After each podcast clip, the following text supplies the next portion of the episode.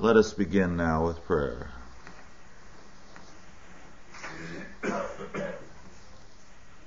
Glory be to thee, O God the Father, God the Son, and God the Holy Ghost.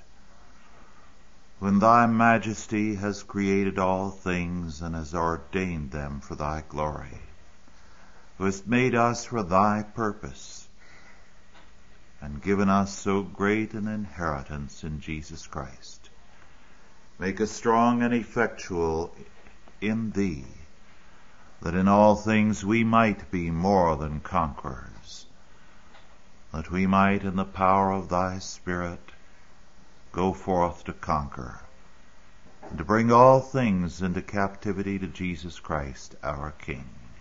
In his name we pray. Amen. Our scripture this morning is from Leviticus 19 verses 35 through 37. And our subject, work and just measures. Work and just measures.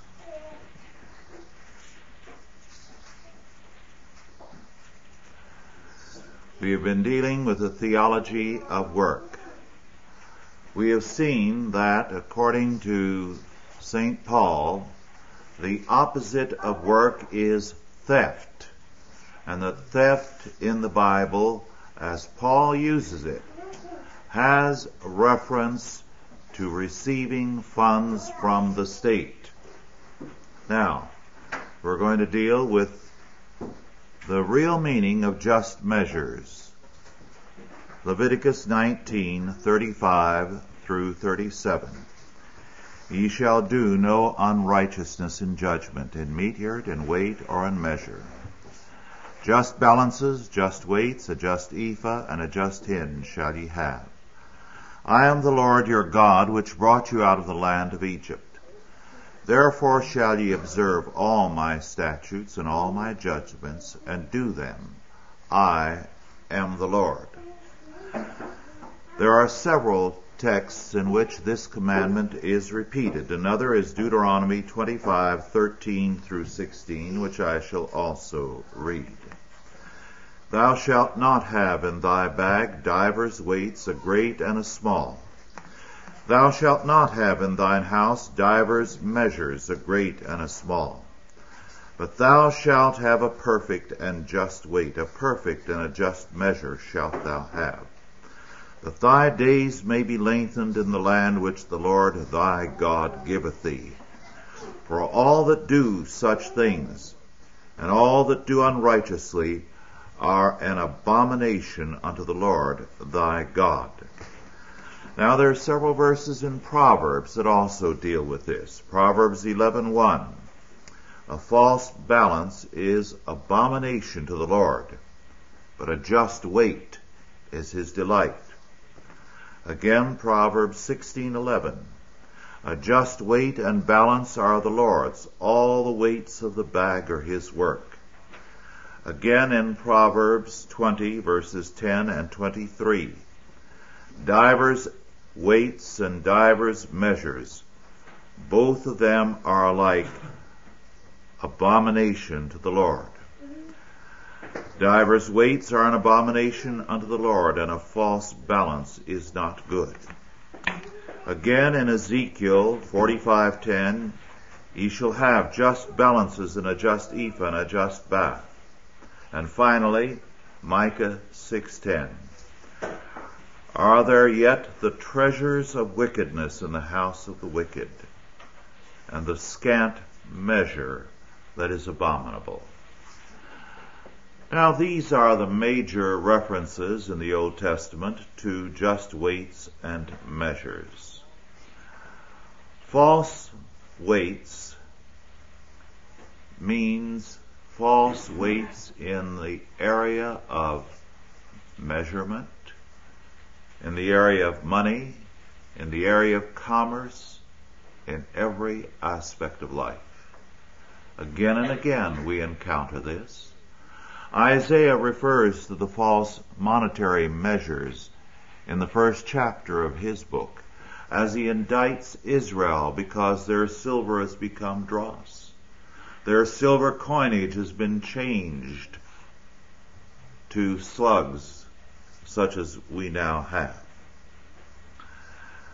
These things are called, first of all, an injustice, an abomination to God. Then, second, we are told that a nation with just measures in every area of life and thought has the promise of a long life, whereas those with false measurements gain judgment. Then third, we are told that God calls a just weight his delight. Injustice in a society where false measures exist are repulsive to God. But a true standard is his delight. Of course, fiat money is emphatically covered by that statement because it is from the perspective of scripture planned injustice. Then fourth, false measures of any kind in any field are called the treasures of wickedness. They are the essential means of falsifying the life of a society. So that when a society has false measurements, such as the kind of money we have now, it is a means of injustice. It falsifies, it perverts the life of the entire society. Thus, Scripture is very emphatic about what this means. It applies it rigorously. I indicated that Isaiah speaks of it as constituting an abomination to God for fiat money to exist. We have seen that Paul calls theft the opposite of work. Whatever involves taking a subsidy, a handout, of getting unearned money. Now, to give you an idea of how the rabbis in ancient times, in pre-Christian times, read these verses. Listen to the teaching of the sages in Toras Kohanim to Leviticus 19:35. They held, and I quote, "For he who measures for the purpose of a sale is like a judge, and if he is deceitful, he causes five things. He defiles the land, desecrates God's name, causes the Shekinah, that is the glory of God, to depart from the land causes Israel to fall by the sword, and causes them to be exiled from their land. Foremost in Ezekiel's mind is the need to safeguard the community from such abuses which bring these five results in their wake. Unquote. Very significant. Consider those five consequences of false measurements. Defiling the land, desecrating God's name, causing the glory of God to leave the land, causing the people to fall by the sword, and if they persist, causing them to be exiled from the land.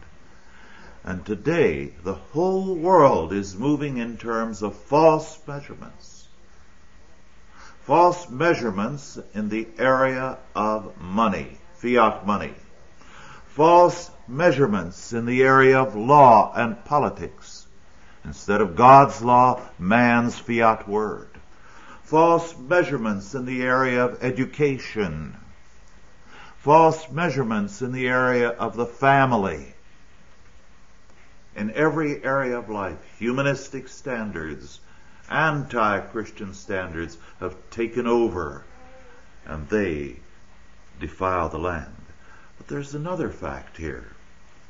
Did you catch that statement by the ancient rabbis?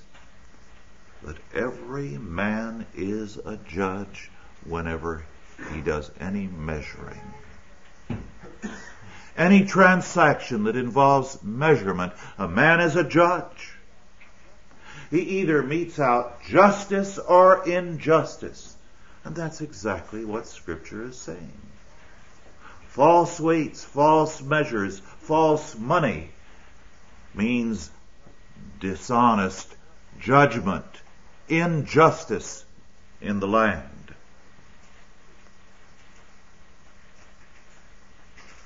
Thus, injustice in this matter means the abandonment by God to justice, to judgment. Thus, the requirements of just weights and measures is the requirement of justice. Work is required by Scripture as the basic source of wealth. Falsity here makes injustice and theft basic to a society. It produces a parasitic economy. And the results of a parasitic economy are ultimately death for a society. Work must be behind economic activity in order to have true productivity in any society. And work must be behind money in order to have a just economic and social order. Now one of those verses which I read, Proverbs 16:11, a just weight and balance are the Lord's. All the weights of the bag are his work. This is a very important verse we are told that there is a fundamental God-given order in the universe. Material things are measurable, not because they are merely material, but because they have an essential character and order in them which is God created and God ordained. Therefore, there is an order which must be respected. It is that God-given order which makes science possible and which makes measurement possible. There is a constancy to things. Whatever our system of weights, we are measuring a stable and constant realm. And when we use stable and constant measurements, we give stability, we give justice to a society. Now, when the Bible speaks about the shekel, the shekel was a weight of gold and a weight of silver. It did not vary. When our coinage was first produced, it was in terms of weight. What we now call a $20 gold piece was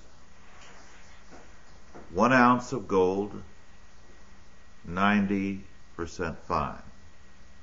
And all the subsequent coinage, the 10, the 5, and the 2.5, and the 1, were fractions of an ounce. Measurable fractions. In fact, some of our early coinage did not give a name because it went by weight. In fact, our trade dollar actually gave instead the weight in grains of silver. That is what scripture is talking about. Just weights, just measures shall ye have. It is this dependency on the objective weight of things that Proverbs 16:11 means in declaring the weight of the weights of the bag are God's work. The bag that carried the different weights for measuring things. Fiat money means a constantly changing standard of measurement. It means falsified measurement, injustice. The same is true of fiat laws, whether in church, in state, in school, or any place else. Every kind of false measurement enacts and codifies injustice. Man-made laws are false measurements. Such laws make a society move from justice to injustice. Abortion and homosexuality are examples of false measurements applied to society, a false standard being imposed upon the social order every attempt to pass or every passing of fiat laws of false measurements in any area of life or thought is an attempt to play God. It is an attempt to bypass work as the means of productivity, and its eventual result is slavery and disaster. We must remember that consequence, a return to slavery. The more a country adopts false measurements, the more it becomes a humanistic state or a socialistic state, more it is dedicated to man-made measures, and the more marked its return to slavery. Slavery violates a fundamental premise of dominion work, namely responsibility. Personal motivation and purpose is replaced by the planning of another individual and compulsory participation in their plan, or compulsory planning by the bureaucracy and our compulsory participation therein. We dealt last night, last time, and we shall return to it again, and the difference between a hierarchy and an elite. A hierarchy represents God-given standards of rule. It means literally sacred rule sacred authority. It is associated with work. It is something that develops naturally because it represents a God-given order. But an elite seeks to work others and to be free from work, to exercise power and to control. Now, uh, an elite assumes more and more responsibility and freedom from control while placing all others under the slavery of regulations and controls. The responsibility an elite seeks is not responsibility for its own lives, for its own moral conduct, but a godlike responsibility for other people as though they are in competence.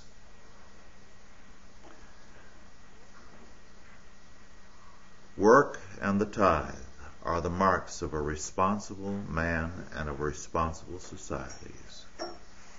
Whereas the income tax is a product of and a stimulus to irresponsibility. Remember that the law of just weights and measures makes every man a judge. Every man, by the standards he uses, is daily a judge.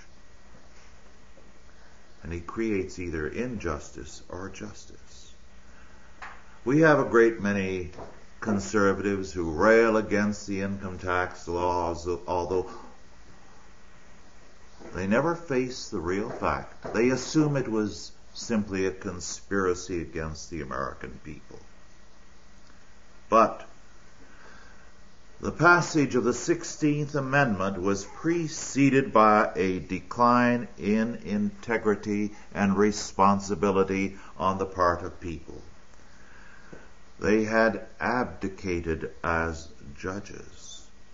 They were creating a society of fiat men, men who lived in terms of their own word, not God's word, of fiat laws and weights and measures.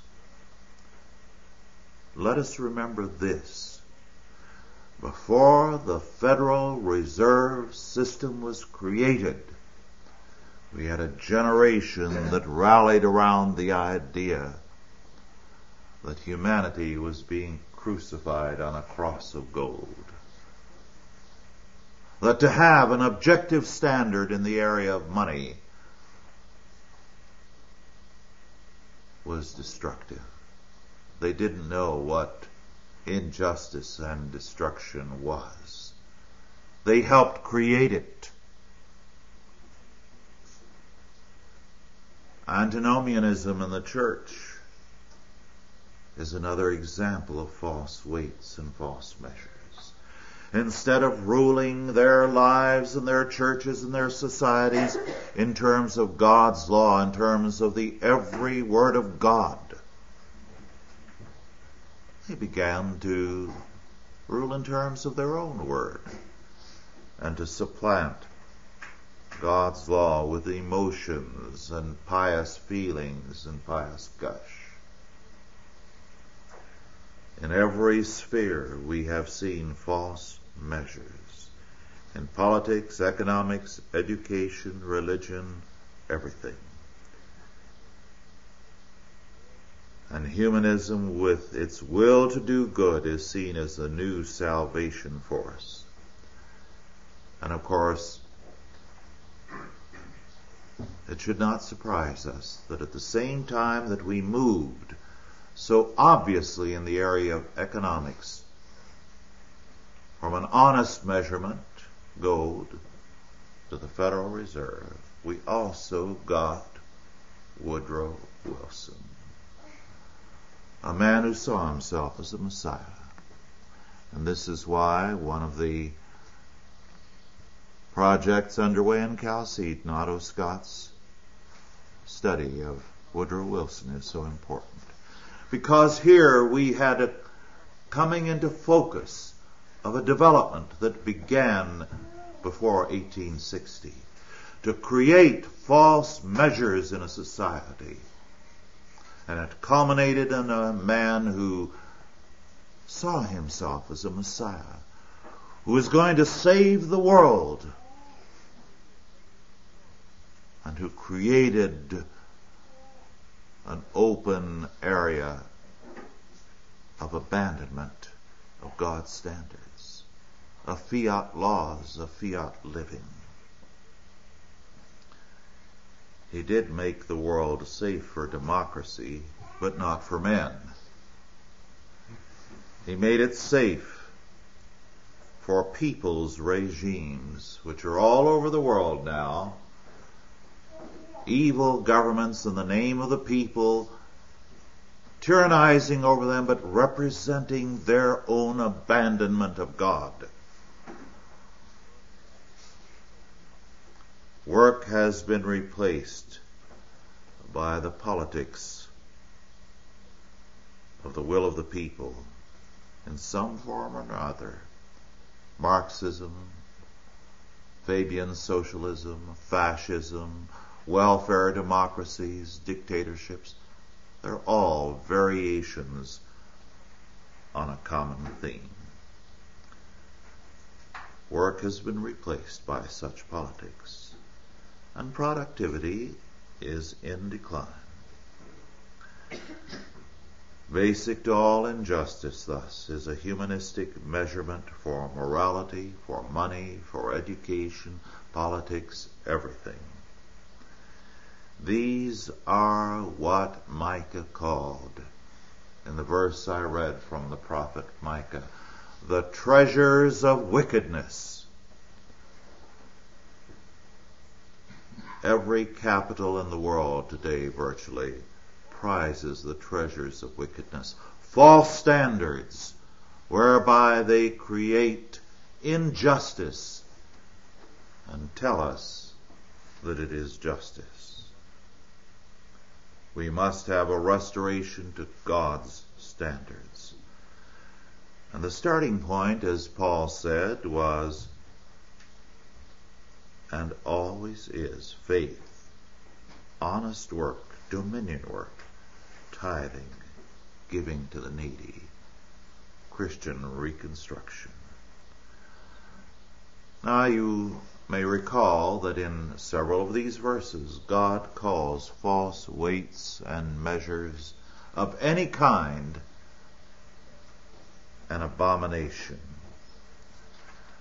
This is a Hebrew word which means loathsome, disgusting, repulsive, offensive. This is how God characterizes it. This is how any people who are dedicated to justice will see false measurements in any sphere as something loathsome, repulsive, dirty, offensive. And God says any social order built upon false weights and measurements is repulsive to Him. The failure of men to see how repulsive their false measurements are is due to the fact that they themselves have become loathsome in God's sight. And if a man stinks, he isn't going to smell something bad around him. The consequence of being in such a state is judgment. Let us pray.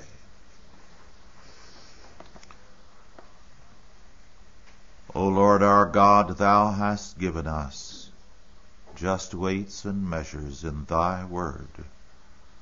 Thou hast given us the way of justice. Use us, O Lord, to recall men and nations the way of righteousness, of justice, of truth, of obedience unto Thee. We thank Thee that Thou hast called us to Thy service that thou hast given us so great a work to do. Make us mindful, O Lord, as we face the powers of darkness in all their array, that if God be for us, who can be against us? That in all these things we are more than conquerors through him that loved us, even Jesus Christ our Lord. In his name we pray. Amen. Are there any questions now, first of all, about our lesson?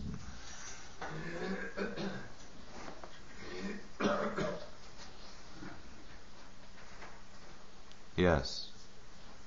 As I understand it, the justice of the weight would have to be uh, guaranteed by uh, the state but when the United States had the bimetallic standard, uh, either gold or silver was usually undervalued, in which case, as I understand it, one tended to be imported uh, and the other saved. And they couldn't quite get the precise ratio between the two. Was the bimetallic standard uh, the state? Well, what we have there, that, that's a good question, is one stage in a long process of decline. Originally, we had no legal tender standard before the Constitution. We had a free market in money. We also had no requirement of coinage or bimetallism or anything. It was a free market. If you could pass paper on anybody, it was their privilege to take it. It didn't go very far. But if you uh, wanted to coin money, you could. All that Congress required was that it meet a just standard of weight. It'd be an honest weight. And that prevailed, that uh, freedom to coin, for some time, longer than some other aspects did, because in California there was a considerable coinage of uh, private mintings of gold coins. Some of these were simply bars with the weight and the denomination stamped on them. Others were actual coins. And uh, the interesting thing is that for a long time here in California, no one would take paper. If someone came from the East with a paper bill, he bought things once in a store and they refused him any uh, thing after that unless he could produce gold or silver. And I can remember still before World War II when a lot of the farmers here and ranchers in Nevada would not take paper money. Simply refused to. That was very commonplace and it still survived into World War II. After that, we had a very different climate. So the uh, purity uh, and perhaps the, the weight uh, of gold that is circulated might be uh, controlled by the government or, established by the government or not at all? Yes. Then it constitutes fraud, robbery. So you deal with it as you deal with any thief. If a man passes a coin of false weight, he is a thief. We have laws against stealing. And that's the way it was treated. Yes, John. The entitlement programs then are are uh, they're kind of roughly parallel to what happened in Rome in the first century. Just because a man was a Roman citizen, he was entitled to circuses and bread and things of that nature. And but it seems like in order to propagate those kinds of things, which the whole entitlement program is really an act of theft because it's not work a man receiving something without working for it. And then the individual who receives the check in the mail is really an accessory after the fact to federal theft. Yes. And of course, you finally run out of things to promise people it's like Aurelian. He pushed it to its extreme. He not they already had cradle grave uh, welfare, and he promised that none of the uh, children of welfare recipients would have to go through the trauma of applying. And so the right to welfare was made hereditary, and everybody loved him. And then they killed him because what else can you give after you've given that? So uh, we're getting to the end of our ability to promise and deliver.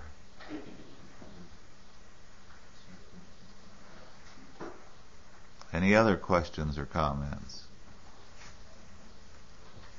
Um, how would it be possible for a, a very poor uh, people, perhaps a third world nation, that uh, saw the value of the gold standard, but didn't really have the, the precious metal reserves within the population to, to switch to it. Very good. All right. In the uh, early years of this country, for a generation, we had gold coinage, but most people never saw gold. Why? Because since you had a thoroughly hard money standard, most of the business day by day was transacted in halfpennies, pennies. Pennies. I think there was a three cent piece. Yes, a five uh, a five cent piece, uh, which was called a half dime and was silver. The dime and the twenty cent piece quarter was big money. So you could go to the store with one of those small coins and come away with uh, the food you needed. In other words, when you have a hard money standard that is clear cut and unequivocal, you don't have to have a large amount of money. Everything has a reality to it. And as a result, in a third world country, it wouldn't be, have to be a situation where everybody had gold. But if they accumulated enough of these half pennies or whatever they called them, they could get a gold coin.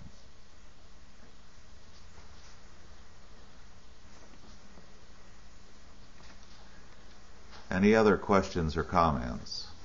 Yes, Otto. Has any civilization ever pulled out of this? Has any civilization what? Ever pulled out of this kind of a slide? Yes, uh,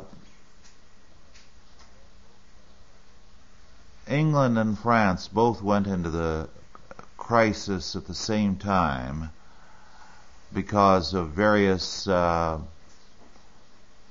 monetary practices.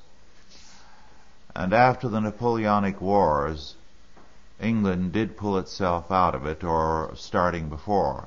Then they went into the dole and almost destroyed themselves, and by mid-century they abandoned that. Then, with an assist from uh, Dickens' novels, they went right back to it.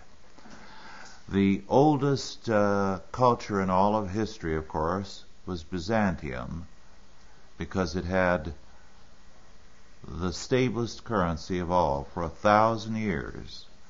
Once they abandoned it, I believe after the ban- Battle of Manzikert, uh, they went into a decline from which they never recovered. But prior to that, the uh, Byzantine coins were used throughout Europe and into the Far East as the best standard of conducting business. So uh, there have been recoveries, but usually the reason why there is not a recovery is because there's a lack of uh, the faith that must undergird the change. When people embark on a standard of false measures whether in the area of morality or money, they're suicidal. And so they destroy themselves in virtually every case. Yes. I wonder if you could enumerate briefly the uh, the course you see that uh, we must take in order to uh, turn the tide. The course we must take to turn the tide. Well, you cannot have an honest standard in the area of economics if you don't have it in the area of everyday living.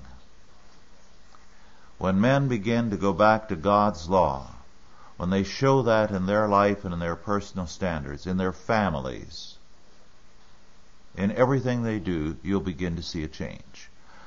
I believe we're seeing signs of a change now. I believe the Christian school movement, which means that parents are working at being parents and are taking over the responsibilities for the education of their children is a very significant fact. The fact that there are 100,000 home schools in the state of California and a few million across the country indicates these people are ready to work at a godly standard in their homes. And I believe in a number of ways we are seeing a return to a different standard. And uh, this is what's going to turn the country around. It's going to begin with the individual, affect his family, his community, his church, his country. It's an uphill work, but uh, we're fighting, and we're in the courts very often on it, and uh, there's no sign of the growing minority that is making a stand, backing off. Any other questions or comments? Yes. Um, I'm wondering, since the other side is suicidal, is that going to work for our benefit more than we anticipate? Yes, they are suicidal. They are going to de- self-destruct. The only question is, will we simply go along with them? We have too many foolish Christians and foolish conservatives who feel that the essence of their duty is to say, look how terrible they are, and document what's happening, which is another way of documenting your own funeral. And it's a cheap solution. I've often used this illustration, and I'll use it again. The appeal of a, a certain type of picture is that it enables you to identify with somebody and say, I'm one of the good guys, they're the bad guys. And you get a, a cheap uh, emotional kick because you're one of the good guys. And you can point to them as the bad guys. And that's what uh, too many people are doing. They're saying, aha, those socialists, those humanists, they're the bad guys. Of course they are. But we are the bad guys too if we are not doing something constructive. So we have to begin rebuilding where we are. And I think this is taking place now. I, I do believe we are a, in a very exciting time when the issues are coming to focus. I was telling someone just a day or two ago about a book, and with this, our time is running out. Um, the sociologist Carle C. Zimmerman of Harvard and uh, Dr. Cervantes, a Jesuit priest, together produced a book entitled The Family. This was in the late 50s. A marvelous work. At that point, they predicted that while there was going to be a great deal of social disintegration in the immediate future, that we were in the beginnings of the most spectacular revival of family life, and the family was going to demonstrate a strength that had never before been seen in history. I do believe they were right. I do believe events are beginning to produce concrete and vivid evidence that they were right in the Christian school movement, which I cited as one aspect of it. The fact that families are helping one another and taking a responsibility for supplying needs instead of Medicare in many instances. And a growing number of families taking care of their elderly people as a matter of principle that's a phenomenal fact. It indicates a vitality there and a Christian revival of tremendous scope. Now, that's what constitutes positive action. Well, let's bow our heads down in prayer. All glory be to Thee, O God our Father, who has called us to so great a work through Thy Son, Jesus Christ, our Savior. Make us ever joyful that we have been called to victory, that we are the people of life and not of death, that in Thee we have been called to be more than conquerors. Bless us, O Lord, this day and always in Thy service, and make us joyful hopeful and victorious therein. In Jesus' name, Amen.